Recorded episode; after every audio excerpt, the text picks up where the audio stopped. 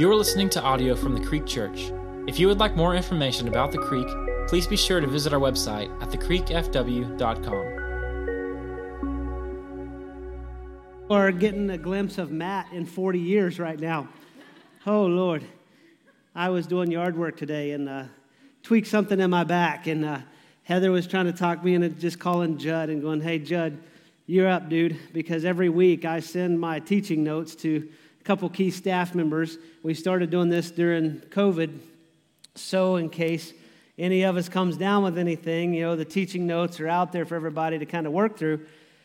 But I didn't want to hand this message off. And, uh, and, and you'll know why here in just a second, because we're going to talk about what's the point of giving.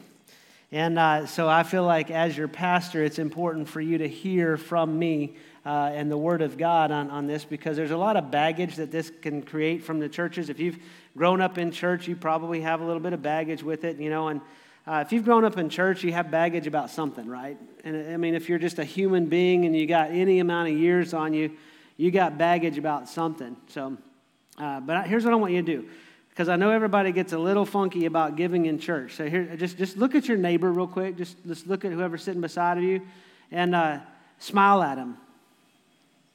Yeah. Give him like a little fist bump. You can do that now. You can shake, even if, hey, you can hug them. You can hug them if you feel comfortable doing that. You can do that on your couch. If you're sitting by yourself, you might have your dog or a cat, you know, love on your cat. You just, you just did something in church. Probably a lot of you never thought you'd ever say, I do. You just gave in church. You just gave someone beside you a smile, a handshake, a hug. You know, you gave them, you gave them uh, a warm greeting. I miss those days. Remember when we used to have this part of the service called the greeting time where you could actually shake hands and hug and everything? Uh, but, you know, you just, you just participated in giving, and, and, and it's not that hard. And, and I want to spend some time with us this weekend talking about what's the point of giving because there's a lot of things we do in church that we just don't understand the, the point, right? And, and, and I feel like this is a good way to come back and connect the why. And, why do we do the things we do? Because even as a pastor, there's times that I look at some of the things we do in church, and I'm just like, well, why do we do that? You know, what's, what's the point of that? And uh, I, would like to unpack that a little bit. So if you got your Bible, go to 2 Corinthians chapter 9. If, if you don't have a Bible and you want a Bible, we will give you one for free. We have uh, Bibles that we give away. Uh, so see us at the Welcome Center. You can follow along on the screen uh, behind me, or you can follow along on your smartphone. We put all of our notes and, and everything into this uh, free app called YouVersion. And you can go to the events tab and see we put all the notes so you don't have to worry about, you know, what's he going to say next. Um, but you, you can you, still have to lock in though okay still lock in um, so Second corinthians chapter 9 um, this is a section where paul is writing to the church in corinth and he's writing to encourage them about giving and helping out the Christians or helping out the church in Jerusalem. And what's happening in this time is you've got the gospel really spreading like wildfire. Churches are kicking up and churches are starting up.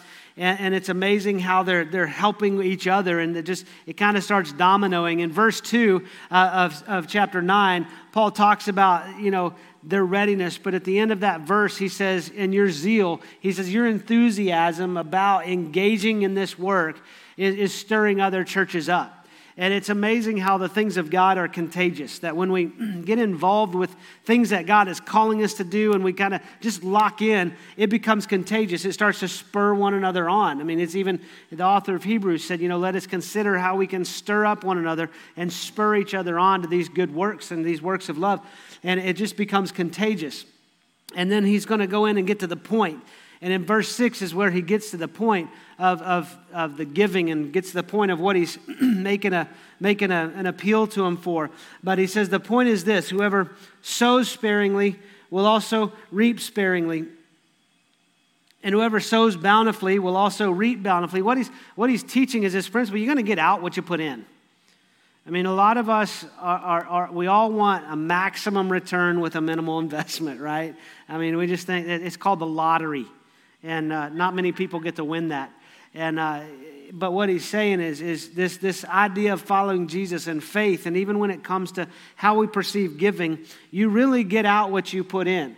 And, and he's setting this up so he can really address in verse 7. He says, Each one must give as he has decided in his heart, not reluctantly or under compulsion, for God loves a cheerful giver.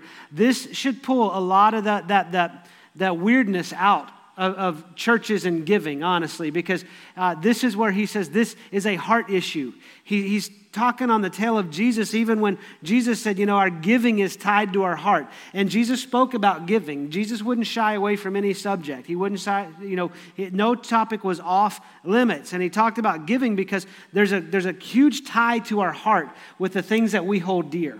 And when we start hoarding and grabbing on and making it mine, this is mine, then, then it really starts to kind of create some heart problems with us as believers because it gets in the way. It starts to, it starts to get in the way of how we can interact and how we even look at our, even our stuff. And it's, it's not our stuff anyway. God owns it, He gave it to us, He trusts us with it. We're to be what's called stewards of it, which means we manage it and we manage it like an owner would because we want to be that invested with it.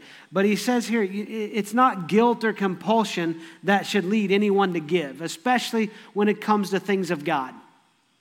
God wants it to be done from the heart, from, a, from an attitude uh, uh of, of cheerfulness. You know, I, I, remember a story my father told me.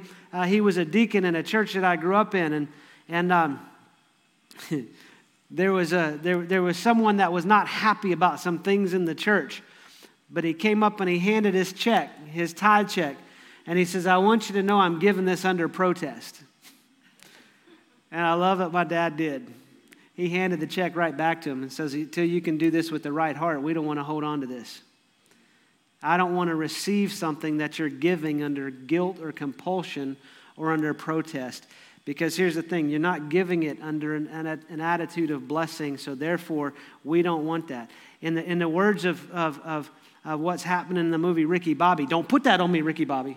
Don't you put that on me. And, and, and what he's saying is, what Paul's saying is, look, this is an issue with the heart. You give cheerfully based on what God has called you to give. And some people go, well, that's New Testament, Old Testament. No, if you go back in Exodus to where they're, they're building the first tabernacle, and that, that Moses is speaking the, the plans of God to the people of Israel. It is God who put it on the hearts of people to give. God didn't go through and just mandate everybody does this. He puts it on the hearts of people to give, and they gave. And they gave with glad and sincere hearts. They were encouraged to do this. Then you get into the Mosaic law where it talks about the tithe, and in Levitical law talks about the tithe. And, and there were, you even see where that can even not carry a blessing with it because you would have Pharisees that would pick every tenth leaf off of their plant. You have Pharisees that would go down to the legal detail of, of, the tithe. Tithe means tenth. The first tenth is what we set aside for God. And then you, you, they're not even walking in blessing with that because they're doing it in such a legalistic way. God's saying, I want the heart. And when He has the heart, it changes everything. It, it makes it look at, it changes the perspective from law to grace.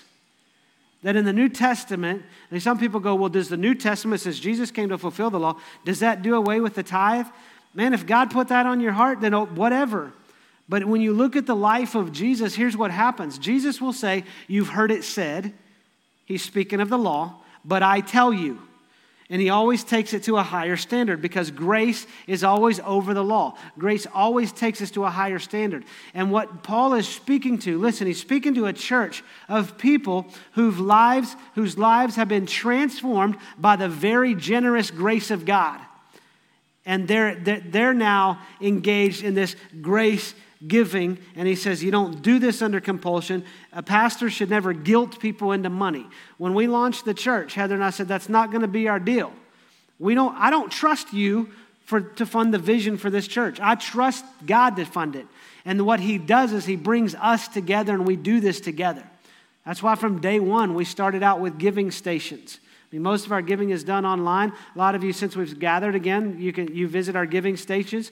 You handle that, and um, and so we do it that way. But then, so there, there's something that happens um, when you start looking at verse 8 through 11. You see some things that God does when we come to Him with a cheerful attitude of giving, when we come to Him in, in the right heart. And God is able to make all grace abound to you. So, what He's doing is as we give out of grace, He's abounding more grace. He's pouring more grace on us. So that having all sufficiency, sufficiency means enough, supply, that what you have is sufficient. So, what God is saying is that I will make you abound in grace so that you have enough in all things at all times. You may abound in every good work. As it is written, He is distributed freely, He has given to the poor. His righteousness endures forever. He who supplies seed to the sower and bread for food will supply, and get this, and multiply your seed for sowing and increase the harvest of your righteousness. What he's, what he's speaking of is this principle where, where when we put it in the hands of God, God operates in abundance. God, nev- God is never a God of, of, I don't know if we're going to make this happen or not. God is a God of abundance. God owns everything. And when He says, when you got your heart tuned right in this, then there's some things that I can do. I'm going to let grace grow in you so much more because your heart is tuned to me. You're pressing into me. I'm going to supply. I will meet all your needs. I will make sure you've got sufficient supply. And then He says, I, not only that, I can multiply it and increase it because He is a God of increase, He is, is a God of abundance. He says, You will be enriched in every way to be generous in every way, which through us will produce thanksgiving to God. So, what God is doing, He's saying, Look, when your heart is tuned like this, when it's submitted to God like this, I will make you abound in every good work. I'm going to enrich you because you're being generous. And, and generosity is something that, that it really, I, I, it, it's after God's own heart. Because God is a giving God. God doesn't withhold from us. God says, I have what you need. I mean, there's times that God will withhold what we want because He knows that what we want will destroy us. You ever seen that with your kids? I mean, your kid could be throwing that fit in the grocery store of something they want, but you know that's not something they need. I mean, most of the time with my kids, it happened in the cereal aisle. You know, most of the time now, if it's Heather not the grocery store, and we don't go to the grocery store together a lot because she has to deal with the fit in the cereal aisle because I want the blueberry. You know, I want the sugar cereal. I want the good stuff. You know, I don't want the the brand and the I mean, I already showed you. I mean, I walked out here, you see a glimpse of Matt in 45 years. I'll have to eat the brand cereal then, okay? But right now, give me the good stuff. But what God's saying is, is I've got the good stuff for you so that you can be the good stuff for other people. God says, I, am generous to you, I bless you to be a blessing to other people. I mean, it's, it's even the story of Joseph in Genesis, right? Because for seven years they have this, this abundant harvest. And they're storing away grain so that when the seven years of famine comes, Joseph opens the storehouse and he's able to be generous because God gave them such an increase of the seven years of good that he opened the storehouses to be generous and save the lives of, of, of people. I mean, if you think about what God puts into your possession, he doesn't just give it to you for you, he gives it to you for his kingdom purposes. And what that we see God enriching us so that we can be generous, and that produces thanksgiving to God. Why? because we recognize that He's the one enriching us. He's the one supplying us. He's the one multiplying. He's the one increasing. He is the one giving us all grace. He's the one making us abound in every good work. It's not our efforts. And when we come to that realization of the bigness of His grace and the smallness of what we think we're putting into the game here, it, it just produces an overflowing thanksgiving heart to God, a grateful heart to God, because we realize I'm not worthy of anything you give me. I mean, there are times I, I, I just I get overwhelmed by what God trusts me with. I mean, just coming back into, back into the, the, the, the ministry after taking a sabbatical. I mean, Heather and I just walked in the, the, the, the campus the first time back and just overwhelming. Like, God, I can't believe you trust me with this.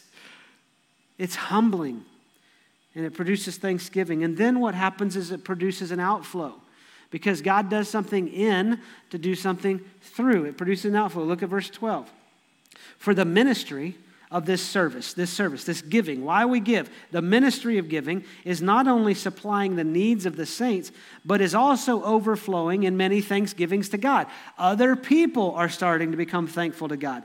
By their approval of this service, by their approval of us giving together, they will glorify God because of our submission, your submission that comes from your confession of the gospel of Christ and the generosity of your contribution for them and for all the others, while they long for you and pray for you because of the surpassing grace of God upon you. Thanks be to God for his inexpressible gift. This inexpressible gift is the grace of God, that God pours this grace on us. And the ministry becomes an outflow of what he's doing in us so he can do something through us. Because it's never just about us. And, when we look at this, it's easy for us to miss the point, right? Because most of us, if you've grown up in church, this idea of giving, we're not taught why, we're just told to do it. Well, why should I do that? Bible says so. It's kind of like trying to reason with a kid, right? Why do you why should I have to do this? Why do I have to clean my room? Why do because I said so. Because I said and you ever noticed that you get to a point where because I said so doesn't work? That now you have to start reasoning with your kids? That's exactly what God is doing with us. Because we all come to faith and we, we, we start this process of growing, and God wants to grow us up into adults who are spiritually strong. He wants to get us off of the milk and into the solid food. And, and what, in, what happens in that is we have to be moved into revelation, and that revelation begins to unpack the why. That it's not just because the pastor said so, or the pastor says the Bible says to do it, so be obedient. Let's understand why. And when, I start thinking about why do I give, you know, I go back to what, what's reflected in this passage. And honestly, listen, it's what's reflected in the entirety of Scripture. Because this is not, this, this is God's heart to us. And He wants us to be connected to His heart. And He wants us to get rid of the things that so easily entangle us. And listen, for us in this culture, the thing that we get so easily entangled with are financial issues. Because we look around at all the stuff everybody has, and somewhere along the way, we start to reason that that stuff will make us happier, that that stuff will fulfill us. Listen, it doesn't. If you want to know how I, I can say that so confidently, read Ecclesiastes. I mean, Solomon said, I, I, I conducted the greatest experiment.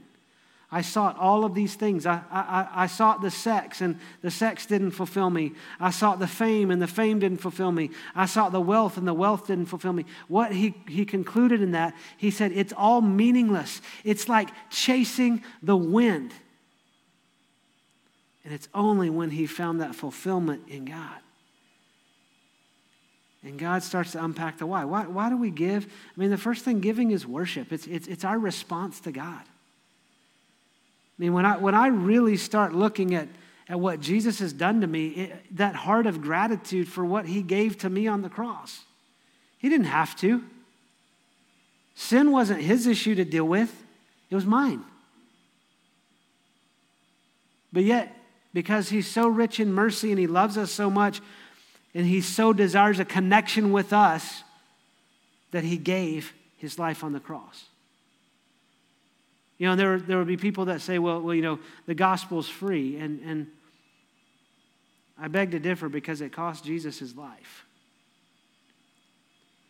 And for us to receive that grace, listen to me, it costs us ours too. Because we have to lay down ourself and pick up our cross daily and follow Jesus. When I think about giving, it's, it's in response. My giving is in response to a giving God. It, it, it's, it's where I get so overwhelmed with what he's done to us. I mean, look, look at verse 13. It's that grace, right? That grace. We glorify God because of your submission that comes from your confession of the gospel. This gospel, this news, this message that Jesus Christ is the Son of God, that he was born perfect that he was born of a virgin. He wasn't born like the means you and I are born by because he is God and he took the weight of the sin on himself and he bore the cost of it. He paid the penalty for our sin himself and himself alone. And when I, when I find my life kind of trying to figure that out, it just overwhelms me with gratitude. He gave to us through the cross, giving us what we don't deserve. I don't know if you've heard, the, heard how the difference between justice, mercy, and grace, right? You hear people, I just want justice. I just want justice. Well, justice is getting what we deserve. That in, in, in the whole scheme of events, that our sin, we so rightly deserve death and hell. That's what, so if we're going to cry out for justice, then getting what we deserve is death, hell. And then mercy takes it, it starts to turn, turn a little bit with mercy. Mercy is not getting what we deserve. So think of it this way where mercy is, I deserve death, but God's not going to put me to death. But grace, grace is giving me what I never deserve. It's giving me a place in the family of God. It's, it's setting me as a co heir with Christ. It's having the ability to have a relationship with God where He is Abba, He is Father, He is Dad. And I don't deserve that. But by the grace of God, He freely gave us that. And generous grace motivates generosity. It's an act of worship. That's why we do it the way we do it around the creek. Jesus said, when you give, don't let the right hand know what the left hand is doing. When you give, give in secret so that your Father who sees what you do can reward you. So we, we, we have the giving stations. You, hey, you don't get more secretive than online because you, you're just doing that via your phone. But that's, we, we trust God in that, that way. And, and I would like to say something. If, if for those of you who give online, um, and that's what that's probably about 75 to 80 percent of our giving, um, especially since since COVID. Um, but here's, I want to share something with you that when we give online, when we use our debit cards or things like that, we pay a fee for that. Um, and that fee is about 3.5%.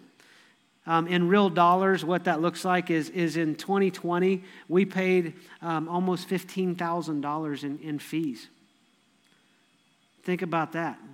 This year alone, our giving has increased this year, year over year, 21 over 20, and we've already paid almost $9,000 in fees, not even halfway through the year. So on that track, you look about 18 grand a year that we're just handing somebody that we could put back in the ministry. So if, if you would consider doing something, if you're giving online, if you would consider doing what's called ACH, just put in your, your the, the routing number and all that, that's 25 cents a transaction versus 3.5%. So it's just food for thought. And if you don't want to change the way you're going to do it, we consider that a cost of doing business. But if for some of you, you didn't understand that or didn't know that, that's an opportunity to put some dollars back into ministry because that begins to, to make an impact. The funds that we put in changes things because giving is our love for others. That when we look at giving, it's not just an act of worship and a reflection of our heart to God, but giving is showing love for others. That when, when we give out of response to the gospel, here's something that happens needs get met. And that's been amazing to see. I mean, it's been amazing to see that how, how we do something together and that work uh, begins to multiply and God begins to increase it. I mean, it's, it's Ephesians chapter 4, verse 28. You know, he says, Let the thief no longer steal, but rather let him labor doing honest work. But, but the reason he does the honest work, the reason God calls us to work, why? So that we have something to share with someone in need. So that we can be a part of engaging the ministry of the saints. It's what he says for the ministry of this service is not only supplying the needs of the saints, but also overflowing in many thanksgivings to God. Listen, when we, when we give and when we engage in this, I don't do this to build the church. There are places that we give in our community, in our world, that's not about growing the creek. I mean, when COVID hit, you, you guys were already on uh, in front of the eight ball with feeding kids in our schools that the, the worry is when they're out of school, they don't eat. I mean, we support multiple Title I schools in our district and you are giving. And, and, and I don't, I, it doesn't matter to me if any of those people ever came to the creek. Here's what I want them to know I want them to be thankful to God because they realize I'm in need and I need help, and somebody help me. And there are these people who call themselves Christians who follow Jesus as the way, and they did something in this community. Every time we do a mobile food pantry and people drive through, we get the opportunity to pray with them and talk with them, and that overflows. It's not just meeting needs, it's producing thanksgiving to God because people realize there's still people that care about them. When we do our Christmas blessing, to see the parents' faces that have spent so much time stressing and worrying how they're going to have Christmas for their kids, and you pull that burden off of them. Look, that's not about growing the church. That's about growing the kingdom. That's about supplying needs that produces thanksgiving to God. I don't care if it ever translates to butts and seats. I mean, so many pastors and ministries talk about, well, how do we get people in the church? How do we get, and I'm sorry for the term, but that's what they use butts and seats. I mean, theaters use it, venues use it. It's how do you get butts and seats? Because that's what seats are made for, right? I don't care. What I care is that we're meeting the needs of our community because when we do this, why do we give? Because our giving makes an incredible impact in our community. Every little bit. I would never despise the small gifts because over and over God has shown how just even the small is multiplied to become part of something greater. The key is every one of us are called to engage with this. Some say, well, I can, I can give this much, and some say, I can only give this much. But here's the reality everybody can give, everybody can do something. Because when we put it in the hands of God, remember, God's a God of abundance. You remember the story? It's in all four of the Gospels the fish and the loaves. When Jesus is preaching and the disciples come and go, hey, Jesus, it's late. These people hungry. You got to send them home. They're going to get grungry. They're going to get hangry on us, and we don't need that kind of thing. You know, it's like the looks I get from, from our, our noon service some weekends. If I happen to go a little long, I mean, if the Spirit of God is moving, I, I'm sorry, He will satisfy your hunger while somebody's getting saved, okay?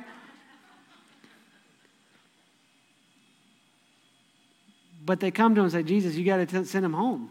Jesus like, you feed him. I can just imagine that look like,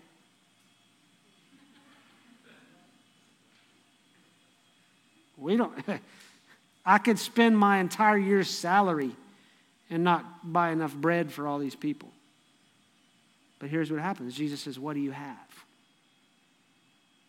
One of the Gospels talks of a little boy that gave his loaves and fishes.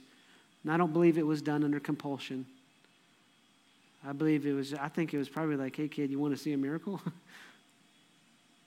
but he put it in the hands of Jesus. And you know what I find interesting about that story? Heather and I were blown away. This, this just hit us on sabbatical when we were going through that story.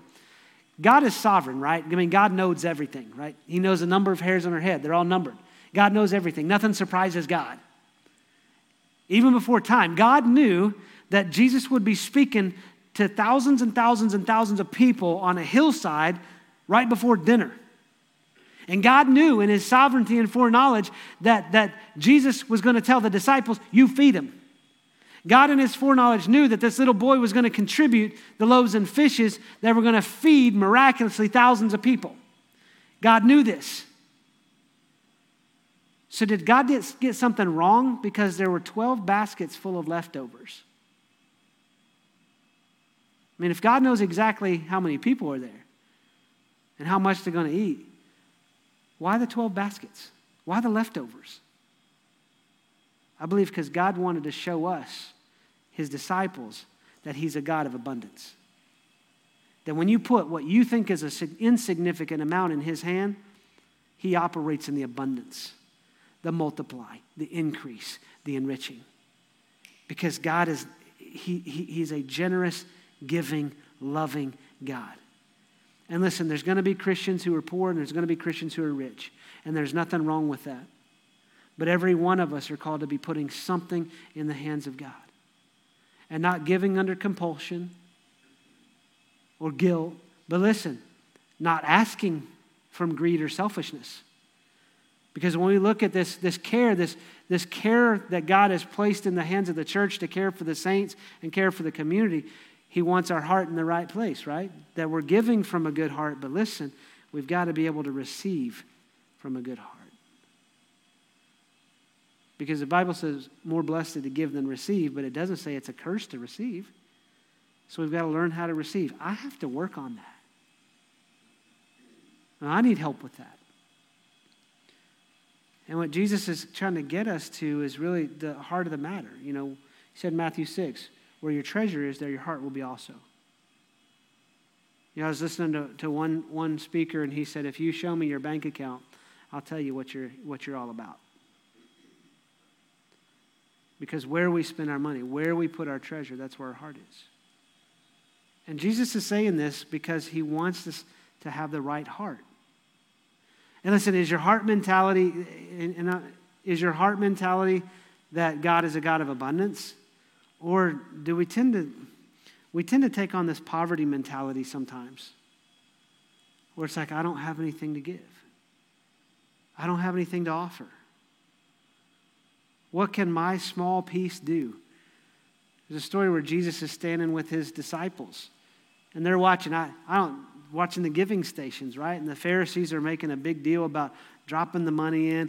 Clank, did you hear that? That must be an empty thing. You know, I mean, just, oh, man, I lifted all that gold into that box. Woo! Ah. I mean, that's because the Pharisees wanted their reward from it. And yet, this widow comes up quiet and drops in two copper coins. And Jesus responds, She's given more than any of them combined because she gave out of the heart. He says she gave out of her poverty. Listen, she gave out of her poverty, but she didn't take on a poverty mentality. And I think some of that is the redemption of God that we start thinking differently. It's having our minds renewed so we think differently about what God is doing in our life and we can start to have loose hands on the stuff that He gives us. Because Jesus also said in John 13, He says, A new command I give you, right? He didn't say, I'm commanding you to give. He said, I'm commanding you to love one another. As I have loved you, so you must love one another. And what I've learned as a husband, as a father, and especially as a grandfather, that when you love, you give. And the grandkids seem to get it more easily than anybody else in my life. And I'm all right with that. I think they are too. but when we love, we give. And this giving, what it does ultimately, you know, it supports the vision of the church. Now, think beyond the creek for a moment, because the creek is the local expression of where we gather as the creek family. But the church is much larger than us, the church is global. But our giving supports the vision of the church. It's a kingdom vision that we're supporting. See, becoming a Christian makes us a part of a movement. We join a cause. We join the movement of the gospel to go into all the world. And that, that does take resources.